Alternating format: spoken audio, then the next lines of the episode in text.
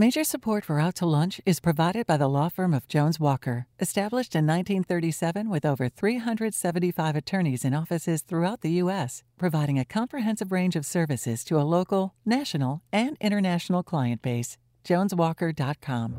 And by Shorten Associates, legal recruiters in Louisiana and Texas. From Commander's Palace Restaurant in the Garden District in New Orleans, we're out to lunch with Peter Ricchiuti. Peter Ricchiuti is Tulane University's A.B. Freeman School of Business professor and director of the award winning Burkenroad Reports. It's business, New Orleans style. Hi, I'm Peter Ricchiuti. Welcome to Out to Lunch. If you're like most people, when you do your taxes once a year, you're genuinely surprised at the numbers staring up at you. You can't believe how much you spent on various items. Maybe it's car repair, school supplies, travel, eating out, shoes, or even groceries. You're so surprised at how much money you spent compared to how much money you earned that you tell yourself you won't do that again next year. Then, of course, next year rolls around and you see you've repeated the same pattern. If you're 12 times more determined than most people to exercise financial control, you go through this exercise once a month when you look at your bank statement or your credit card bill. Budget B Financial Wellness is a service that sets out to break this pattern of retroactive remorse. Budget B turns you into a person who looks forward instead of backward. So, like a business, you know your expenses ahead of time and you end up making a profit at the end of the month. The founder and owner of Budget B Financial Wellness is Molly Richard. Molly, welcome Out to Lunch. Thank you so much for having me. If you have small children, you inevitably find yourself buying toys. If you're trying to exercise some financial discipline and you're looking at your monthly budget, do you put toys in the essential column or in the extravagance column? The answer to that question is not all toys are created equal. If you go to a big box store or look online, there are a lot of toys of dubious quality and with little or no educational or enriching value. That's the reason Melissa Bees founded her company, Little Pnuts. By the way, Little Pnuts is spelled P N U T S. Melissa started Little Pnuts as a toy subscription service. You sign up, and Melissa sends you a monthly box of toys curated from around the world that are high quality and, depending on the child's age, enhance developmental progress in areas like motor skills, focus, and concentration. Melissa also makes a special travel box for three to six year olds that fits on the plane's tray table. Little Pnuts also has a physical storefront on Harrison Avenue in Lakeview. Melissa, welcomed out to lunch. Thanks so much for having me. Molly, financial fitness is not unlike physical fitness. We'll tell ourselves we're going to quit eating junk, we're going to join the gym, and we're going to work out three times a week. But mostly, we don't do any of that. Even though we know for 100% certain that when we do it, we feel better, look better, we're healthier and happier. The hard part, for whatever reason, seems to be getting started. How do you get over this hurdle when it comes to personal finances? Yeah, I, I, like that you compared fitness to finances because it's actually a similar part of your brain that stops you from making these behavioral changes. I think a lot of people get caught up, um, you know, anxious about their finances, thinking, I don't even know where to begin. I don't even know how to start this. There's no one I have to talk to about this. I'm fully ashamed and embarrassed by it. This is normal. A lot of people are going through this, and there's no part of your brain or instincts that is designed to help you plan for a month from now. It is something that has to be learned, and it is something that has to be talked about. And um, like, no one's born, you know, knowing how to save for retirement or, or again, like planning to save money for a trip you want to take in a year. There's no like instinctual part of us that plans. Um, but we also don't really have a very helpful spot in society that helps people learn those things while also acknowledging all of the emotions and behavioral aspects of money that go along with you know getting your finances in order. So. One of the things that grabbed me, Molly, is you were you're looking at this from a very different angle, more than, more of a how you personally relate to money. Mm-hmm. I don't know anybody doing that. Yeah, I'm, it's amazing that there aren't more people doing it, though, right? Yeah. I think finances are generally one of the more stressful areas of anyone's life, and if you go talk to a therapist about it, um, who knows if they're feeling the same the same right. feelings. And they want to get paid, so they're on the opposite side of the ledger. They, True, I'm sure they're there to help, but you know, like a lot of them are in the same boat that you're in. Like, yeah, who do we talk to about money? And then you know, going talk to a financial advisor, walking in, acknowledging that like this is emotional can kind of like help someone start looking at numbers and, and move past the feelings to get there. So Melissa, if the course of human evolution continues on the path we're on, we probably wouldn't be surprised that if in a few generations humans are born with a mobile device in their hands and they have to finish sending a quick text before they can start breathing. Uh, now, obviously, that's kind of a ridiculous exaggeration, but I'm sure nobody has a problem picturing it because it seems that increasingly younger children are starting to use electronic equipment and toys with technical components. At Little Pnuts, you're holding the line against that trend. All of Little Pnuts toys are eco friendly, sustainable, made from natural and organic materials, and they're all devoid of electronic bells and whistles. Are there enough parents in New Orleans who think like you and make Little Pnuts the success that it is, or does your business principally come from outside of here? Well, to be honest with you, we have a very large demographic here who really want to focus on the higher quality toys, toys that are going to encourage them to learn through play, which is what we're out to, you know, try and get them to consider. Um, kids this in today's society are always constantly on their devices. And I'm finding that a lot of parents are coming in and saying, hey, you know, my kid doesn't even know how to hold a pencil right. Can you help me with this? And so we have all these, like, you know, little pincer grasp type of toys because kids just sit there and they swipe the whole time. Um, but we're starting to see a trend where, you know, even with like the more millennials, as they're called, are starting to take back all the time spent on devices. And so you're seeing those parents actually not giving their child the devices. So we do see a huge, huge demographic here in New Orleans that really is moving toward taking the devices away from their kids. So we do have a grand amount of um, subscribers for the box in addition to the actual people who come into our store these days. I'm always fascinated how people start. Um, Molly, uh, you, what I had read is that you been doing this to help your friends for a long time. That's quite a shift to say, no, I think I could do this as a business. Yeah. I, um, I guess about three years ago, I had to make a big financial decision in my life about moving and taking a new job and still having to pay multiple rents for several months. And I was like, okay, I got to figure this out because this is a change I want to make in my life, and the finances really need to line up for that to happen. So, like, can I do it? I had to get super clear and very disciplined. But doing that and really not avoiding that allowed me to make a really big change that I wanted. And after that, I had a lot of friends ask, like, "How did you do that? You paid like three rents in one month at one point."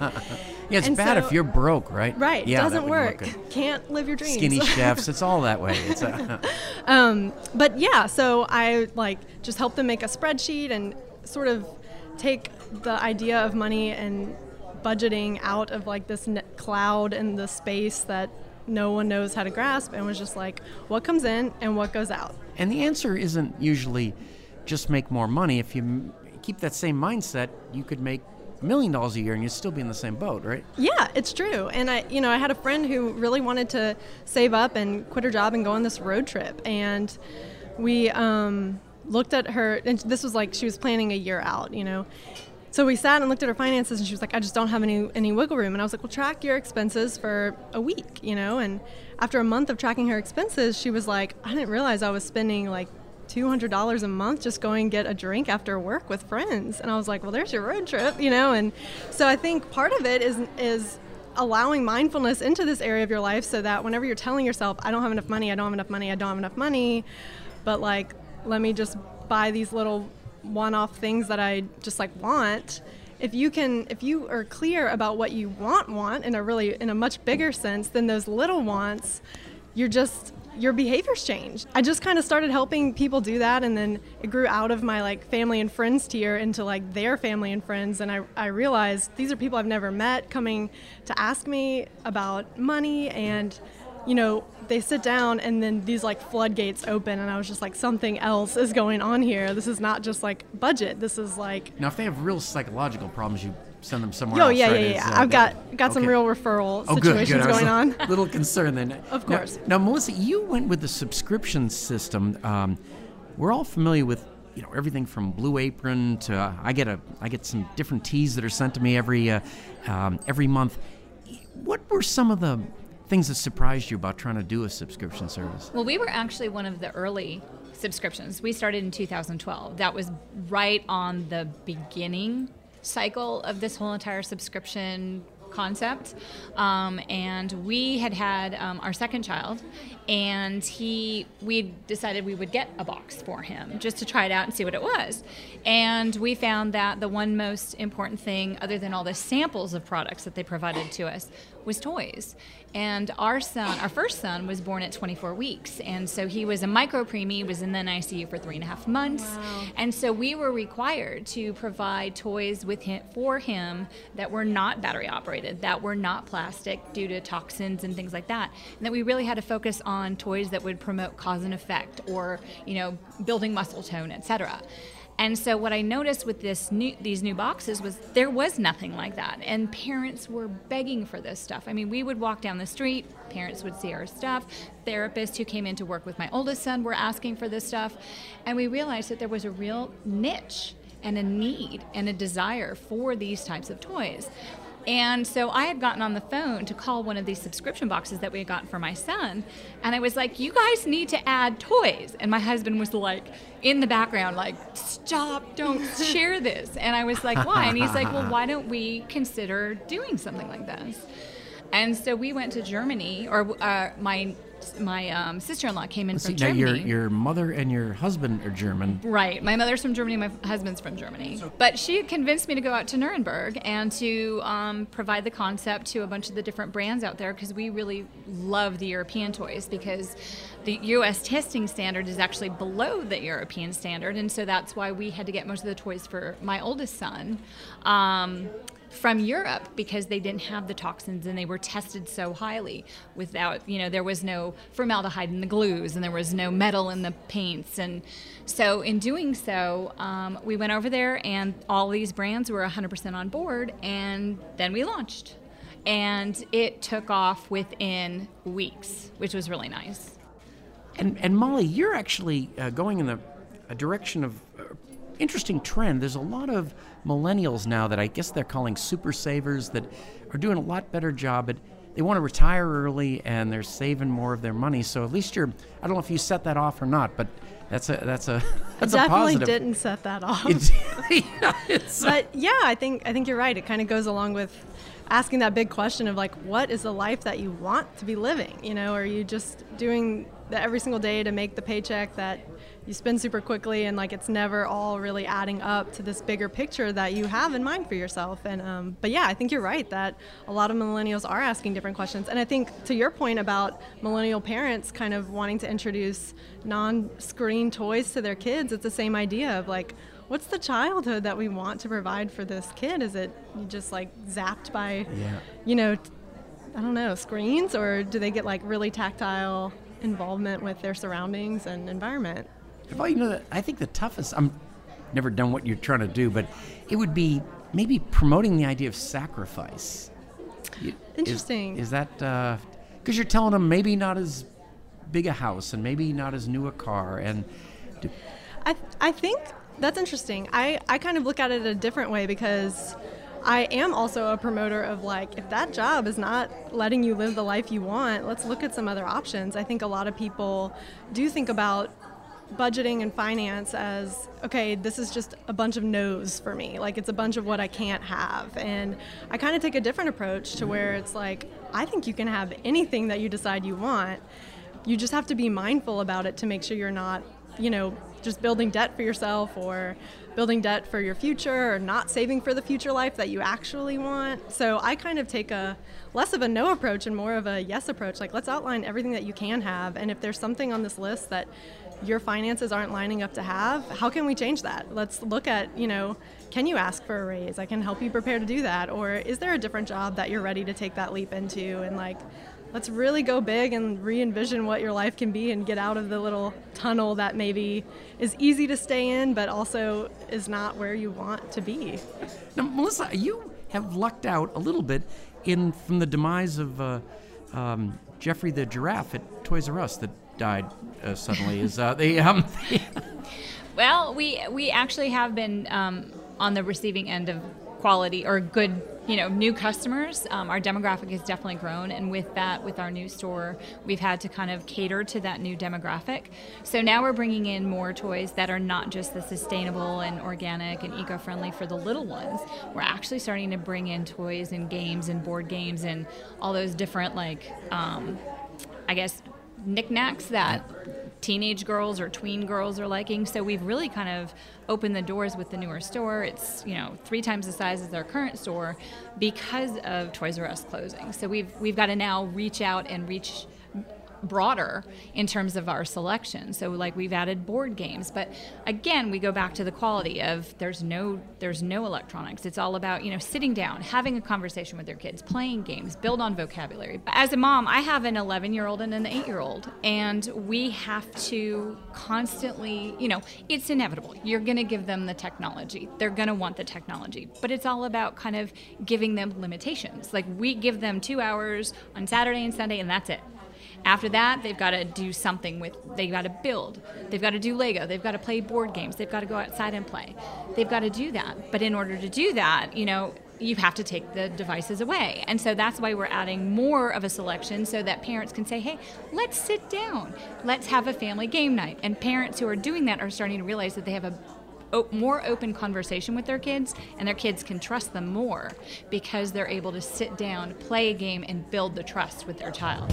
You're listening to Out to Lunch. I'm Peter Ricchiuti. I'm talking with Melissa Beese from the Progressive Toy Company and storefront Little Pnuts and Molly Richard from Budget B Financial Wellness. Uh, Melissa and Molly, this is the part of the show we call your brother in law. You're sitting at your desk answering email when your phone rings and it's your brother in law. He usually only calls when he's in the neighborhood and thinks you might like to get a pizza with him, but this time it's different. This time he's got a business proposition for you. Melissa, your brother in law says, according to international statistics, the United States is number 158 on a list of countries rated by birth rate. I mean, in other words, there are 157 other markets that have more potential Little Pnuts customers than the U.S your brother in law suggests that you make him a vice president of international expansion, give him a round the world plane ticket, a small expense account, and a suitcase full of toys, and he'll explore the other 157 better markets for you. What do you tell your brother in law? Is there a possible international market for a Little Pnuts franchise?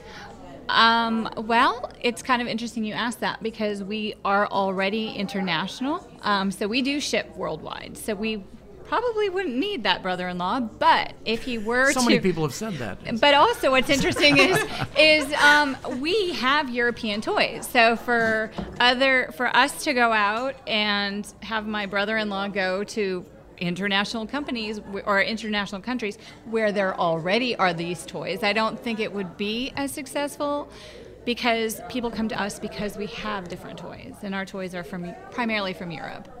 And so I don't know how that would work. Yeah. Well, but you know he's come up with other bad ones too. So let's not. Yeah, it's, that's it's, a bad idea. It's going to be fine. They, you know, I, I didn't ask you, Melissa, is that um, another big decision is the idea to open a retail store. Now that's huge. Yeah. How did you go through that? Well, with the subscription, um, we had a lot of customers who were coming up to us and asking for toys outside of the boxes because our boxes were quarterly, and so they're like, "Well, we literally really out of the box, Look literally yeah. out of the box." and so we were starting to bring in more toys based on requests, and we were doing this out of the house and it started to become where our house looked like a warehouse. Um, we couldn't have Thanksgiving dinner at the table because the table was covered in boxes and surrounded by boxes. And my husband looks at me and goes, I'm done with this. I really am done with this. Can we find maybe a small business, you know, a business office or something where we can have a small retail store in the front and an office in the back for us to continue to do our work. He's a production designer in the industry, so he was like, I can do work out of there, you can do work out of there, and we just have a little small storefront. I was like, okay, let's do that. So we went on the search and ended up with a toy store with an itty bitty office in the back. versus the other. Um, and so, I mean, we had um, a customer who, local, a friend of ours who is buying a lot of the marble runs that we had from Germany, which were these beautiful wooden toys that are very kinetic and teaching, you know, um, physics, etc. She looks at me and she goes, why don't you open a toy store? Like, why don't you open a toy store?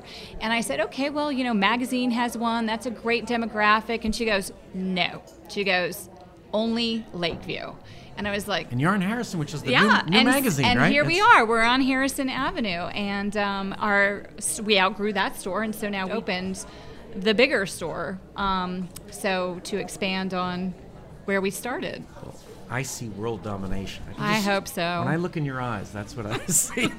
now, Molly, your brother-in-law says Budget B is awesome, but there are so many people who could do with your help, and there's no way you're ever going to be able to help them all. Even if you hired 100 people and trained them all in the Budget B method, the market is too huge. So your brother-in-law has a s- solution. It's an AI app. He says it's not as weird or complicated as it sounds. All you do is set up a series of choices that a person runs through. Each choice leads you to the next level and to the next choice, till you end up with a personalized Budget B budget. And he says you could sell the app for $9.99 and he'll only take 25% of it for running the app division of Budget B for you. What do you tell your brother in law? Is the Budget B app a halfway good idea? This is so funny because my not my brother-in-law, but my brother said this exact thing. No. He's he's you know getting his MBA very like Oh, those are scary people, aren't they? you know them. Um, so, but I love him because he's a huge, he's a big thinker, like huge big thinker, and um, and so we talked about it for a while, and I was being mindful of like how that felt to me, what that would look like, and all that good stuff. And there are a lot of really great apps out there who, that I actually recommend to a lot of people that I meet with, and you know, some work for them, some don't. Everybody's a little bit different. Um, and I I would say they're incredibly useful and helpful for a lot of people.